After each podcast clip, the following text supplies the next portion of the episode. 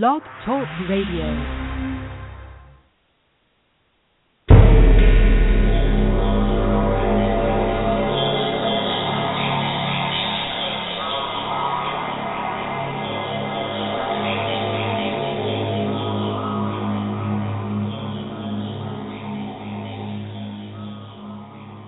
Hey, everybody listening to Frights of the Roundtable. I'm your host, Jonathan Moody, and tonight we have two guests.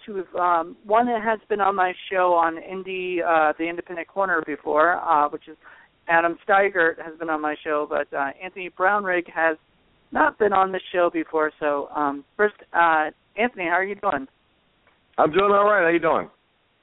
Pretty good. Adam, how are you doing? I'm here, man, living the dream one day at a time. All right, cool. So this show is basically different than my Independent Corner radio show, except for the Actors Roundtable bit that we do. This is a Filmmakers Roundtable, basically, and what I'll do is I'll be asking questions, and I'll ask one person, and then I'll ask the next person. So we'll do an alphabetical order by last name, so Anthony will go first, and I'll ask you guys basically the same question. There will be room for basically debate and or crosstalk. So if you guys want to say whatever you guys want to say, that's up to you guys. Okay. All right. So first question, Anthony. Have you ever come across scene-stealing actors, and what have you done about it? Yeah, I've come across scene-stealing actors. I think that how you deal with it is varies depending on the actor. In my experience, some actors are very method, and you have to deal with them in that kind of way. I've always said directing is 50% inspiration, 40% psychologist, and 10% cat wrangler. And when you're dealing with an actor that tends to, push themselves out over a scene, over the other actors that they're involved in.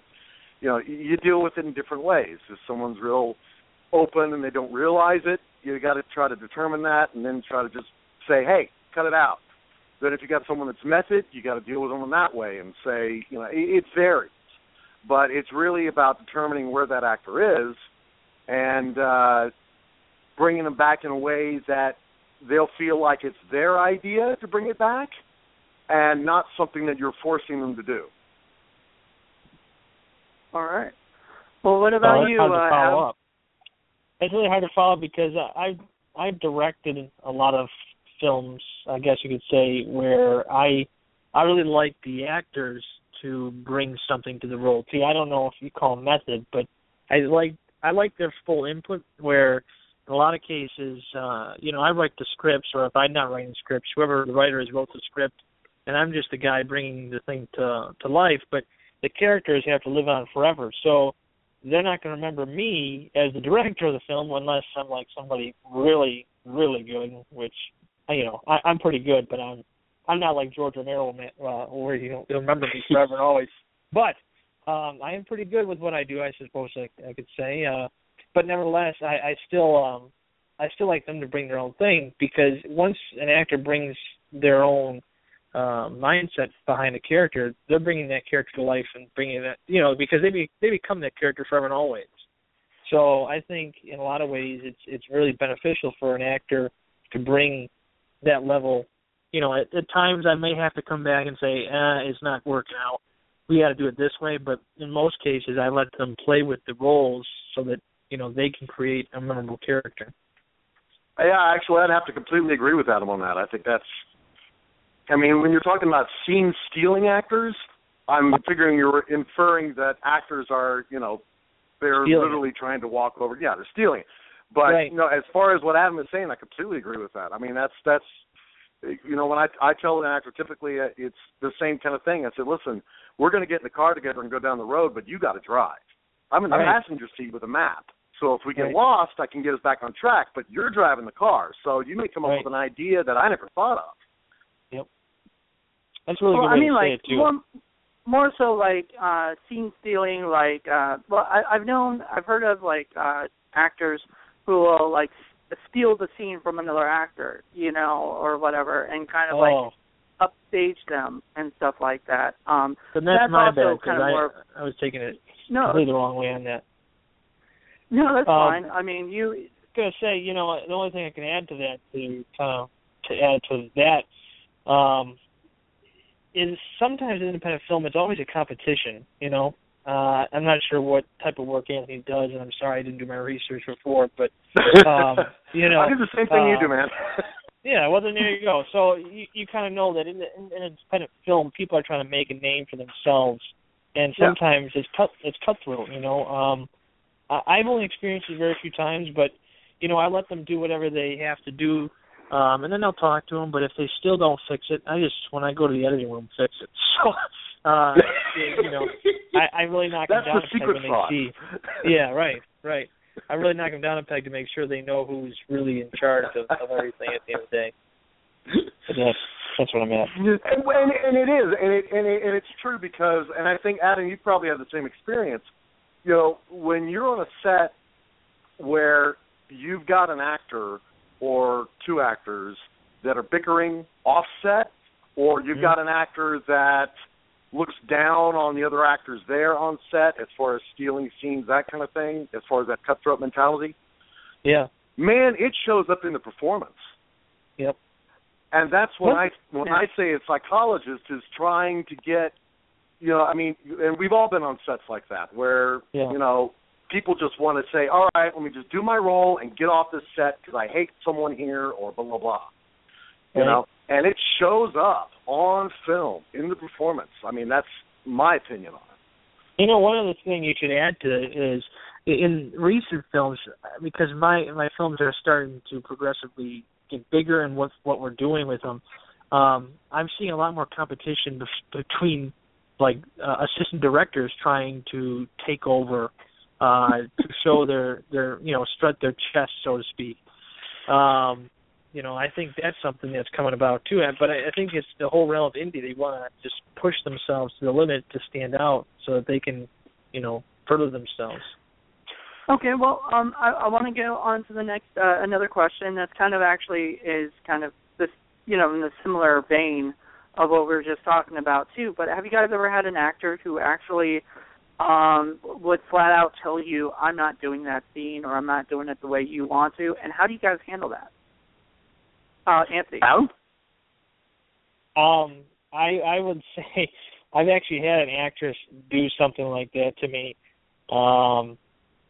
Actually, two actresses. One that I said she had to take her pants off because that's what the scene actually had. But she had underwear on and stuff. It was all implied nudity. But she came into set thinking that she was going to wear like these long jeans, make her flexible. And I had to have somebody go and talk to her about it. But besides that, I only had one other case where an actress was actually, she's terminally ill, and she told me, she's like, I cannot do that. And at that point, I had to make a judgment call on what to do. But I really, people know where I stand with things. I let people play, but they know if they go too far off track, I'm going to slap them back into reality and say, hey, this is what you got to do. So it's a little bit of give and take on a lot of that. But again, that's the beauty about independent film is you want to showcase your talent, but you also want to bring life to it in a way that you can't bring like an independent film to life. So that's what I try and let them do the best they can with adapting. But that I've never really had a distinct problem with that. At least that's my mindset on it. I give it to an assistant director; they have to figure it out. I've never personally had a direct problem like that. I've dealt with actors before on sets where they didn't want to do something, and what I try to deal with as far as dealing with that is find out why. Okay, what is it that is bothering you about doing it this way? And if I can figure out where their problem is doing it that way, then maybe I can address it in a way and say, oh, okay, well, and what about this? You can try this and come up with a way to get them to kind of motivate them and appease that problem that they've got. Because 9 times out of 10, in my experience, when an actor is not wanting to do something in a scene, they're afraid they're going to look stupid or they're afraid it's going to hurt their image as an actor. Yep. You know what I mean?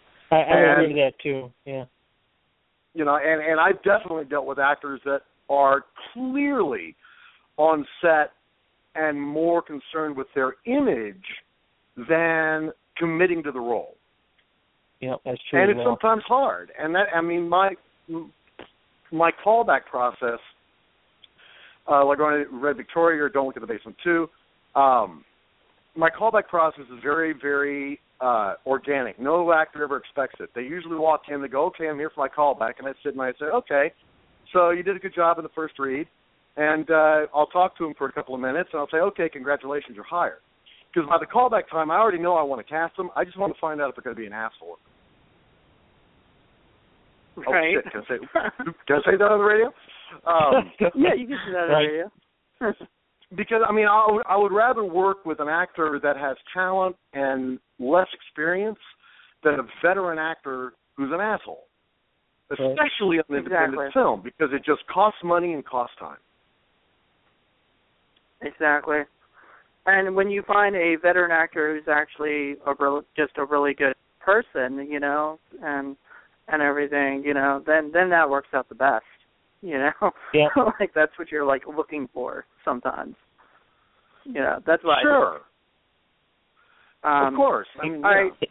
So next question I want to have is somebody actually brought this up on Facebook as like a status question, and I kind of thought, well, that's a good question to kind of bring up here. So do you feel like indie horror has gotten safe these days, like they're all kind of the same cookie-cutter films, and how do you as indie directors rise above that? Ooh, good one. Either one of you. Adam, would you like to start this one? Yep. Yeah, I'll start. I've said this before, but I like seeing it in kind of like all my interviews because I think it really stands firm to what the nature of independent horror really is. When you're an independent filmmaker, you are like a magician that has to pull off a great effect, and that is A, to scare people, B, to bring illusions to the screen that you have to make the audience say, well, how did they do that? That's what the key is for us as an independent filmmaker. As far as being recycled, I think things are starting to get recycled. I think mainstream is starting to recycle a lot of films. Because they know what works and they know it creates revenue, or they're not willing to take chances to create new types of genres. Like, for instance, a long time ago, Freddy Krueger, Jason Voorhees, Leprechaun, those types of characters, they don't exist in these days. Now you have, you know, and even so to speak, there's really nothing right now. You know, Saw was there for a minute. Kind of went, you know, that went, it had its turn, and then now the Paranormal Activity movies are there, but that's not really like a psychopath or that distinct character that makes iconic roles. So independent film is I think independent film is not being used the way it should be used nowadays, and that's because mainstream's just oversaturating the market. I would agree with that completely. I mean, well said. I think that it's you know, the idea of the formula film, I mean, was invented by distributors back in the day specifically because their focus is on money. They don't give a crap whether it's a good film or not. They want to make money. And more power to them, you got to have executives, because if you want to make a film just for yourself, that's great as long as you're ready to buy all your own tickets too. Right. You know? And so you kind of have to. It's kind of a necessary evil, you know. And the fights between filmmakers and executives are legendary sometimes. Mm-hmm. But independent horror especially has so many wonderful subgenres. You know, between splatter, torture porn, schlock. It depends on what you want the audience to do. Whether you want them to sit there and literally be scared, or whether you want them to sit there and laugh and applaud when somebody's head gets blown off, you know? And the problem, I think, with a lot of the mainstream, and I agree with Adam on this, is that there is a lot of cookie-cutter in the mainstream horror right now, and you see them in the trailers. The trailers are all cut the same way. Yeah. Lots of flashes, you know, and you don't even know what the plot is, or you could take any of these actors and interchange their characters with one another, and it would be the same movie. Mm-hmm. you know? And right. I think that because of that, it is so important for independent horror to be able to come up with original voices. I mean, there is a saying in Hollywood, the worst thing you can do in Hollywood is give an original idea. Because they want to hear something they've heard of before, they know works, and that they're willing to back. You know? And indie, with a lower budget, gives you the flexibility to create new ideas. And the difficulty is sometimes you got to have money in the market in order to get it out there for people to see it. I think that's the biggest drawback, is that there's just no way for a lot of people to see it because they don't know about it. You don't have millions in advertising budget, you know? Right, right. You know, when I was younger... I think this is so great about... Oh, go ahead.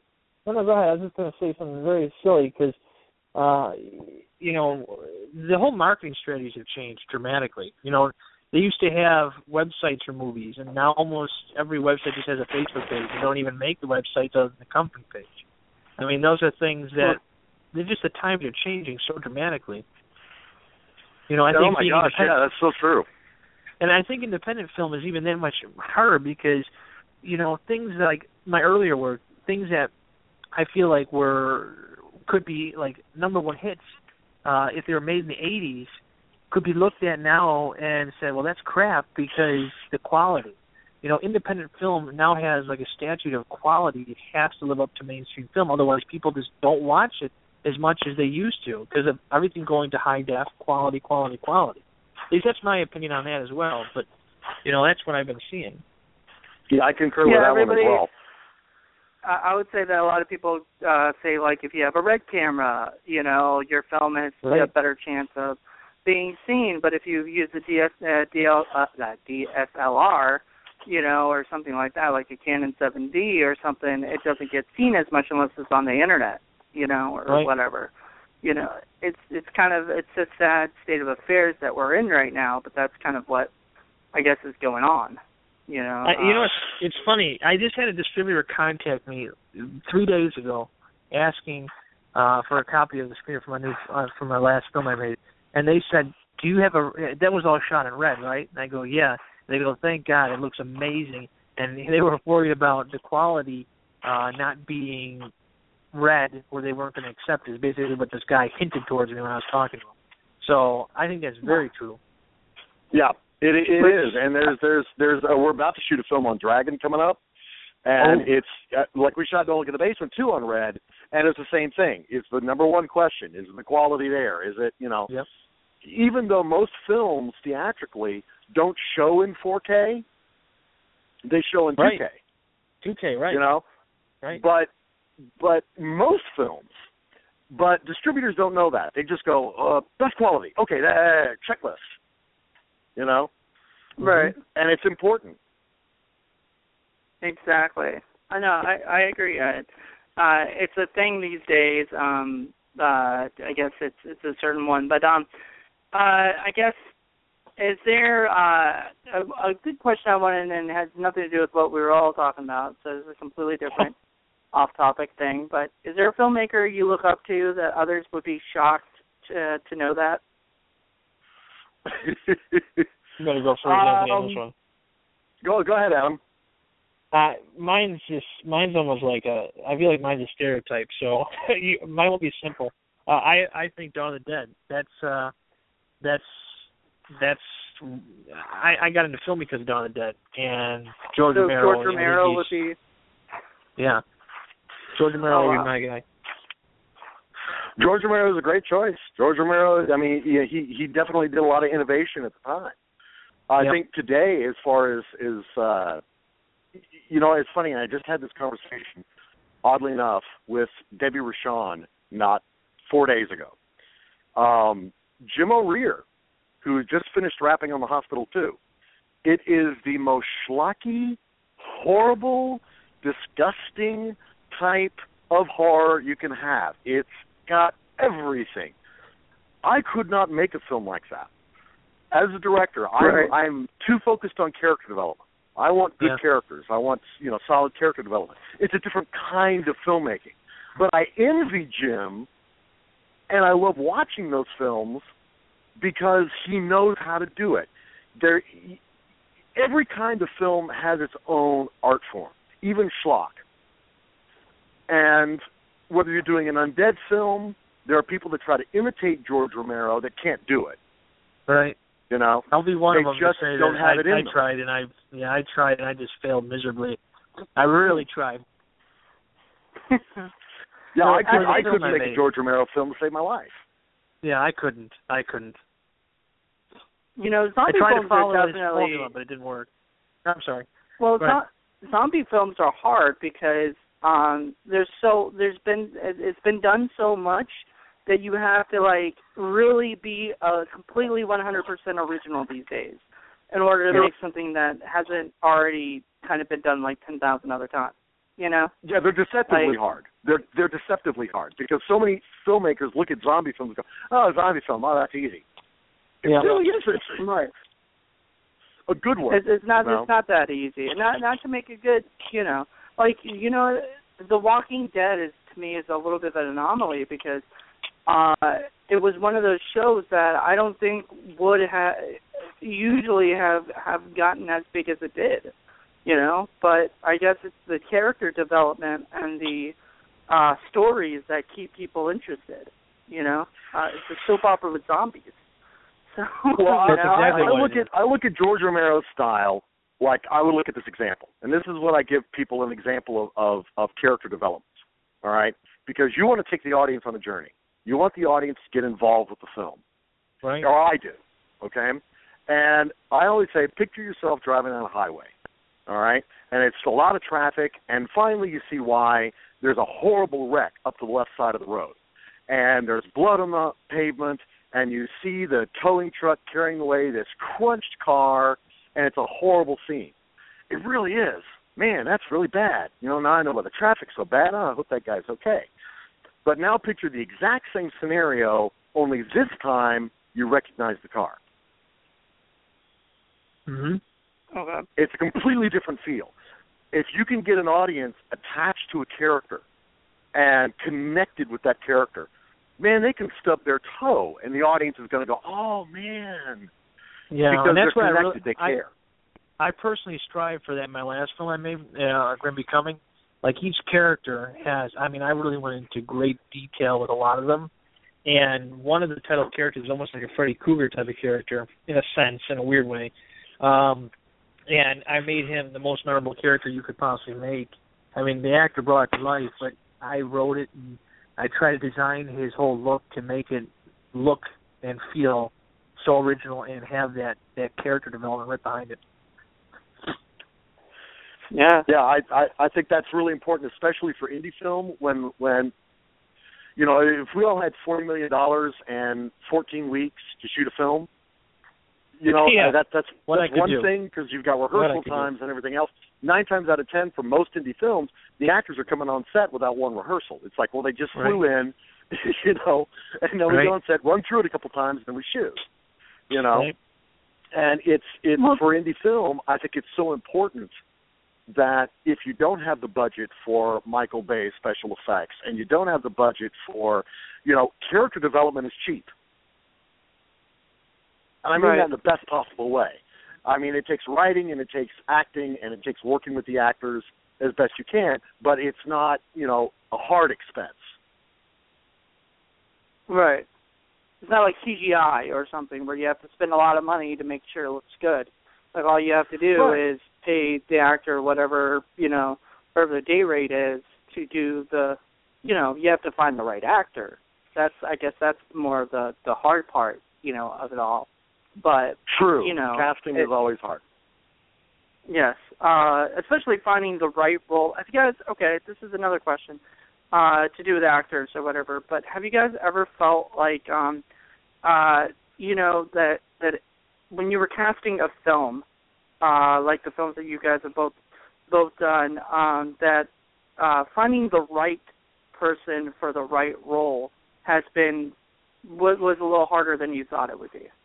I normally write a lot of my roles for the actors I know, and I develop them to meet the standards that they can do, and then if they decline the role, that's when it becomes a problem because, you know, in my last film, I try to seek a lot of outside talent than what I'm normally used to using. And, you know, you're doing it kind of blindly. I mean, you see demo reels and stuff, but you don't know if they're going to bring that same energy to the role that they're taking on. So there's a little bit of hesitation, but for my safety, a lot of the times I write the roles for people that I know, and then I try and I go from there. Adam, you and I are in total agreement on that one. I think a lot of indie filmmakers, we have a pool of actors that we know. We know what they can do. We know when we get on set. We know what their eccentricities are going to be, what their ins and outs are going to be, what motivates them. So when we're on set, we can get done, get shot, and get done by the end of the day and have it be good. You know, and it is hard. And I've run across that, having a role that's hard to fit. And the hardest thing for me isn't necessarily finding someone that can do the role themselves and do it good. It's finding the right chemistry. Right. I found one guy that, oh, my gosh, he's incredible for that role. But stick him next to the lead actress and, oh, my gosh, they just have no chemistry. It doesn't work. Right. Anthony, do you, so that's the hard part for me. Do you work with SAG actors a lot or no? I do not work with a lot of SAG actors, no. Do you do SAG projects a lot or often? No, or at all? I'm in Texas. I do mainly independent stuff without SAG. Now I've used some FICOR. I mean, I've used I've done a few things with some SAG actors. I shot a film in '95 with Jeff Combs, and I've got a film coming up that I'm trying to get some SAG actors in. I've got a SAG project I'm working on right now. I usually avoid the SAG. We tried to go SAG with the last film I did, the Ultalo, and hell, SAG was wanting a $25,000 escrow account set up ahead. I mean, what a lot of people don't know about SAG Ultalo is that, yeah, you can pay actors $100 a day, but if you want to try to sell the film, automatically, boom, you owe them full SAG rates. And so that becomes sometimes it can become a difficulty unless you know somebody and, you know, you kind of got it worked out. And, you know, so I tend to avoid the SAG thing. Now, I offer the actors I use the same rates that I would with SAG, whether it's, you know, $300 a day or $350 a day or $100 a day if it's an ultra. And I make sure that they operate under 10 hours a day, make sure everybody gets their meals and blah, blah, blah, because, I mean, that equals happy actors. Right. Yeah. You know, so you try to treat your crew and your actors right, no matter what your budget. Yeah, I'm getting ready to make a new film this summer, and we're going SAG with it. So it's an interesting process on all of it. I'm just curious on to what your view was. That's all. Yeah, I thought you were gearing up something. Yeah, that's where I'm going. And you know, I wanted to make a mention of that.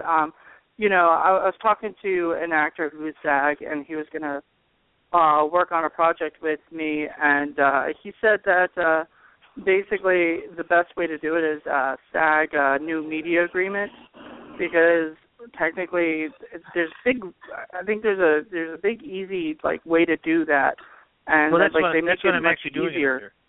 Yeah, I'm going underneath new media. Yeah, because all you have to do is be able to put it out like on demand before you know release it. It only has to it only has to show for like a 24-hour period. Right. So, I think that's the best deal. If people are looking for like a SAG Ultra Low or whatever, the best deal is to go SAG New Media Agreement. Until they change, they're apparently probably going to change some of the rules or something. Some of the things at some point because the internet is evolving. You know why? You know why? Because you know how many actors are going FICOR? There are more and more actors going FICOR now. Yeah, that's exactly right. Yeah, I've seen that. I was actually it's scary because they're not getting the roles, they're not getting the work, and they're being limited by that. And so, man, a lot of them and FICOR basically just ripping up your SAG card. You know?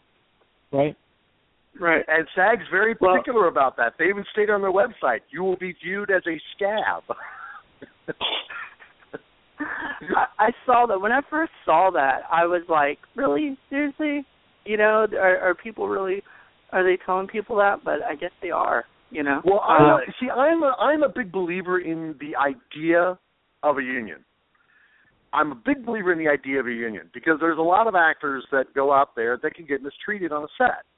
You know, they're working 14-hour days, sometimes longer. They don't get a turnaround, don't get a chance to sleep, and they're mistreated.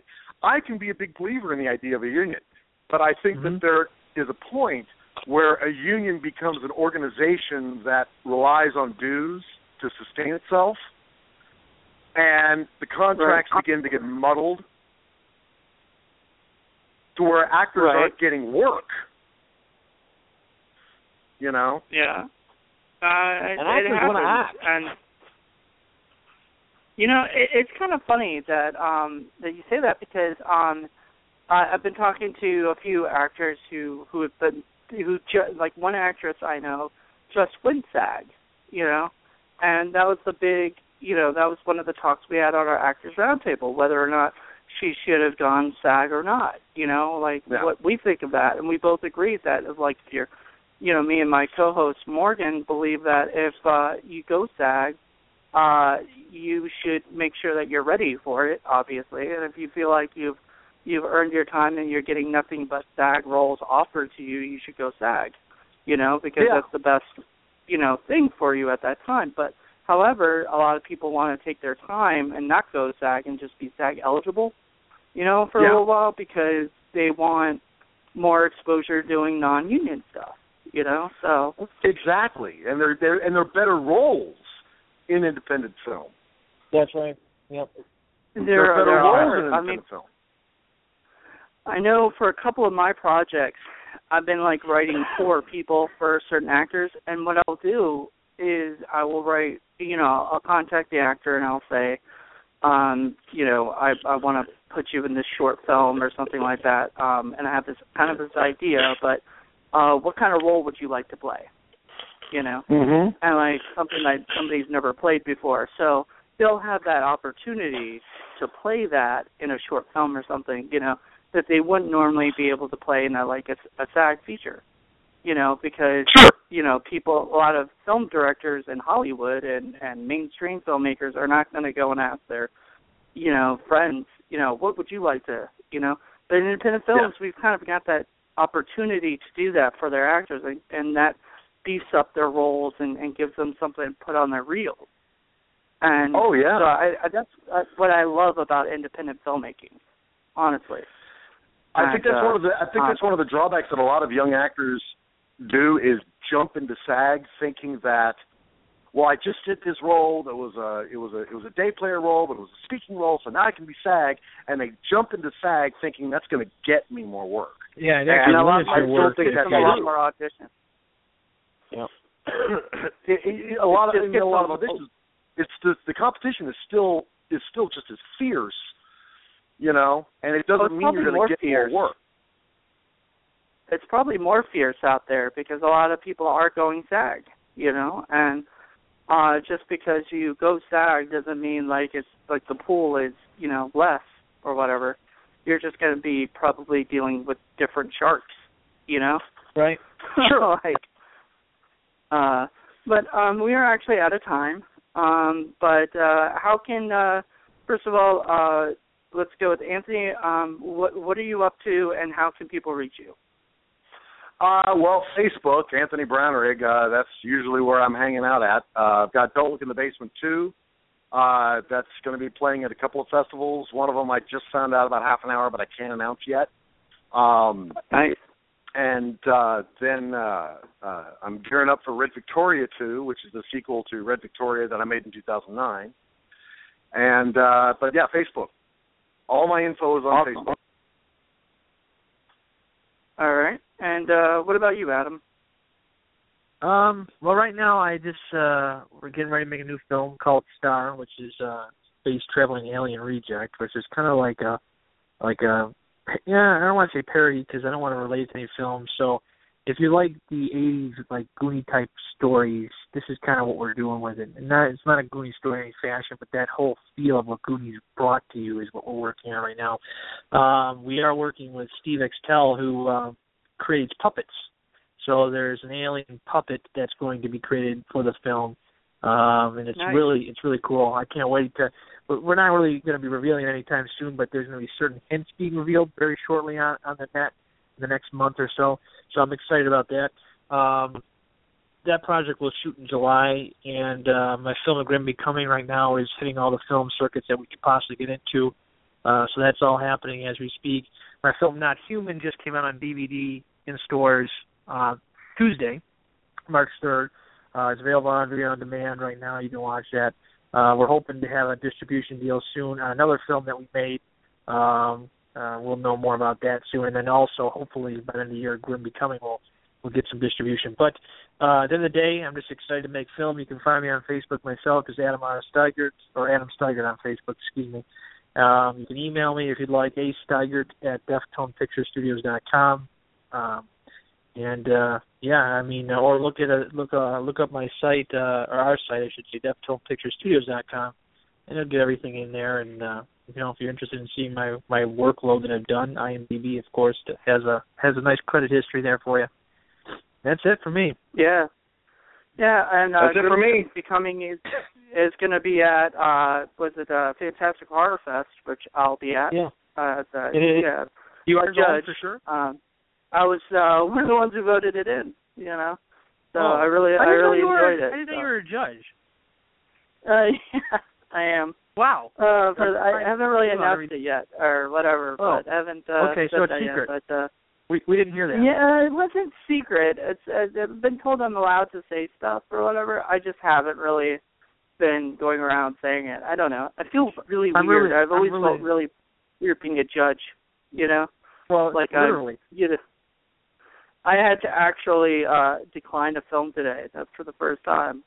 And, it sucks, especially when you know how much hard work independent filmmakers do. But yeah. I had to be truthful and honest and say I didn't like it. I thought the makeup effects were great, so I gave it 2 stars out of 5. Well, and I felt bad. I hope you come out to L.A. for the festival. So I will. I will be there as the judge. So that's cool. I'll be there, so we can come hang out together. Yeah, that'd be cool. I want to do some sightseeing when I'm out there, since I haven't been there before. My plan is to stay out there for more than a week, because I've never been out there either. So Anthony, have you been to California? Yeah, out to LA. Oh yeah, man. No, I got a little place out there when I go. I don't live in LA. I do not want to live in LA. I've got a place out in LA that I stay at when I go. But man, if you go there, go to any of the studio lots, and you will be shocked. Half of the stages are empty. Really? Right. I know so many grips and so many gaffers that still contact me and are like, hey, you got any work out there in Texas? Yeah. Well, that's what they say. Because all the films are getting shot in Vancouver or Louisiana or, Yeah, whenever I talk to an actor, they say 95% of their work is outsourced from L.A. It's not in L.A. at all. It's Georgia, New Orleans, things like that. Yeah. Yeah, it's crazy. It's crazy, but it's Santa Monica, definitely. It's nice out there. I remember hearing this story about Steven Spielberg jumping off the tour thing and going around and showing one of his short films to different people, and trying to get, work out there on the Universal lot. And I think that's really funny because it worked, Right. And I'm like, I wonder how many other people have tried after him. Oh my God, dude! I missed my opportunity. I actually was out there visiting a buddy of mine, Tom Sutton, who wrote Saw 4, and he works on the Paramount lot. So I went out and saw Tom, and we walked around the lot and all that stuff. And he works for Robert Evans. Bob Evans. And I'm like, yeah, Robert Evans. Yeah, the kid stays in the picture. And I was like, I just got to be cool, man. Don't want to press anything. Tom's a great guy. Tom Sutton's an awesome writer and a great guy. But I was like, it's hard when you're on the lot and you're like, I just want to shake, because it's all about who you know. It's all you want to shake the right hands and You know, just say, hey, how you doing? Hey, man, respect your work. You know, this is fantastic. Hey, you know, let's do that. You know, it's so freaking amazing. L.A. is one of the reasons I don't want to live in L.A. is there's so much competition, and as a result, in my opinion, so much bullshit. Yeah. That it becomes he who bullshits the best wins mentality. And when you walk into a local Starbucks, and at any local Starbucks you walk in, and 7 out of the 14 tables in that Starbucks have people with screenplays, just casually reading, you know, with that expectation that maybe a producer will walk in and go, oh, you got a screenplay there? What are you reading? Mind if I take a look at it? The studio's looking for new projects. You know, I mean, it's no producer does that. Yeah. Well, it was nice to meet you, Anthony, and you know, it's always great to talk with you, John. So it's good thing, man. Hey, man, it was great to meet you, man. And I'll check out your stuff. And the gooey science fiction, I love it. Thanks, man. All right, you guys have a great night and enjoy yourself. Yeah, take care. Thanks, of yourself. Thanks, man. I appreciate it. Talk to you soon. Okay. Have a nice night. All right. Bye. Bye.